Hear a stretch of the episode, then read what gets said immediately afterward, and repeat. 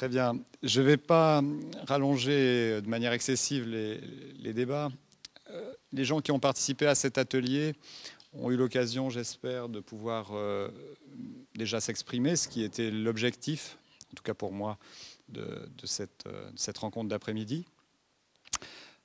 Nous avons ainsi pu euh, voir euh, bah, des situations éminemment différentes euh, selon les structures, les associations, les, hein, des, représentants ici de tous les, tous les milieux concernés par la gestion de l'information patrimoniale, hein, qu'ils aient des fonds à gérer ou pas d'ailleurs.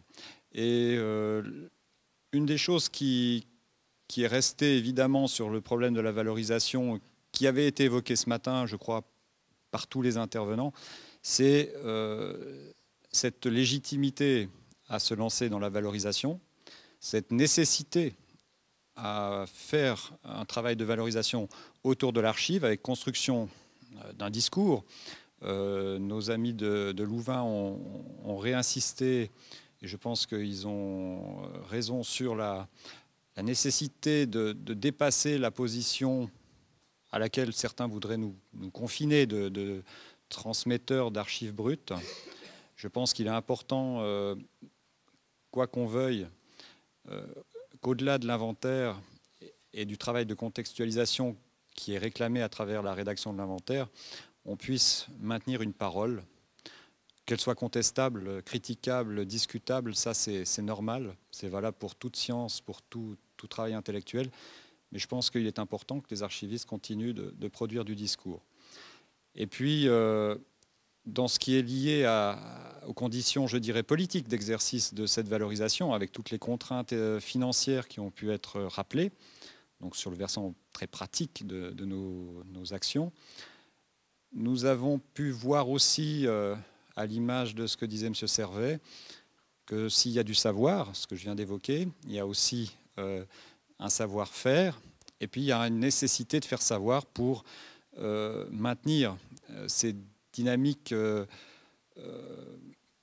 indispensables à la survie de nos institutions dans un monde où les requins, où les, les capacités à s'accaparer des, domaines sont nombreux et risquent quand même de, nous toucher si, on n'est pas attentif et je dirais proactif. Voilà.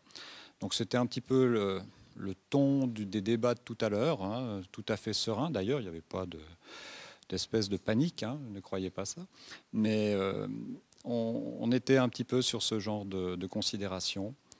Euh, elle me semble tout à fait euh, normale dans le cadre de, nos activités, de ce qu'on fait au, quotidien. Chers amis, je suis très admiratif parce qu'il fait ça sans notes. Moi, j'ai besoin de mes notes pour faire ce genre de choses. Non, mais je suis très sérieux.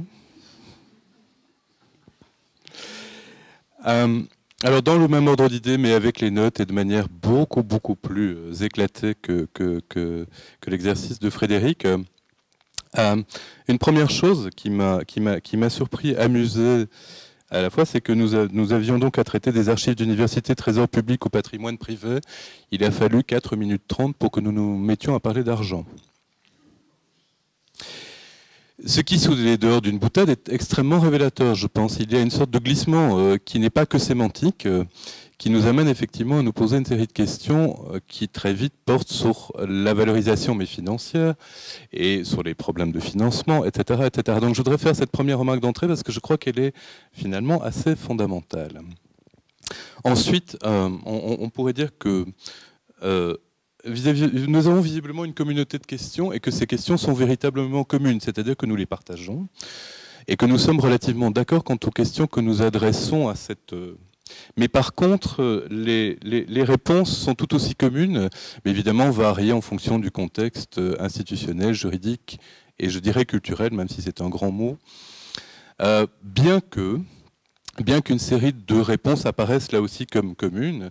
La première est de dire que les questions sont de trois niveaux, d'ordre financier, on l'a évoqué, d'ordre éthique, en rappelant effectivement que la question qui se pose est à la fois celle de la communauté qui produit les archives relève-t-elle de la sphère publique? Et je pense que la réponse est essentiellement oui, de savoir à qui nous nous adressons. Incidemment, je relève une des questions qui est de savoir de quelle communauté il est question. Est-ce que c'est la communauté de l'université ou une sous-communauté de cette dite université ou une communauté élargie à un ensemble plus vaste? C'était une question qui me semblait très intéressante aussi. Euh, une question aussi portant sur les missions, à savoir que les missions sont aujourd'hui définies comme euh, service public, patrimonial, etc.. Mais ces missions sont définies aujourd'hui et la question est de savoir par qui elles sont définies. Donc ce qui nous amène évidemment à la sphère du politique. Qui définit les missions? Avons-nous un pouvoir d'influence sur cette définition des missions? Etc. Ensuite se pose effectivement la question du modèle économique sachant les autres plans, à savoir que même dans un modèle de type mutualiste, néanmoins il y a inadéquation entre les désirs, les fins, les objectifs et les moyens. Et donc pouvons-nous, dans une optique de service public, en jouant sur un aspect politique qui consiste à euh, poursuivre dans cette optique de service public, néanmoins trouver des sources de financement qui soient éthiquement convenables ou respectables et qui néanmoins répondent à des moyens déficients.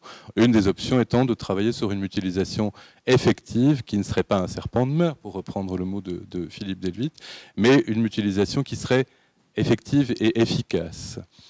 Et donc, euh, je crois pouvoir résumer vos propos en vous disant que, somme toute, nous devrions essentiellement nous concentrer sur ces deux aspects, à savoir une réflexion sur le maintien d'un service public dans un, environnement qui ne lui est pas forcément favorable, une, une réflexion effective sur la mutualisation, pas uniquement une lettre d'intention, mais les moyens effectifs de cette mutualisation, et ceci découlant alors en question d'ordre plus pratique et plus technique sur, par exemple, euh, la différenciation des types de services, la différenciation des types de tarification, la question de savoir si la valorisation ne doit pas être là uniquement quand elle est financée, etc. etc., etc. Voilà, sommairement dit.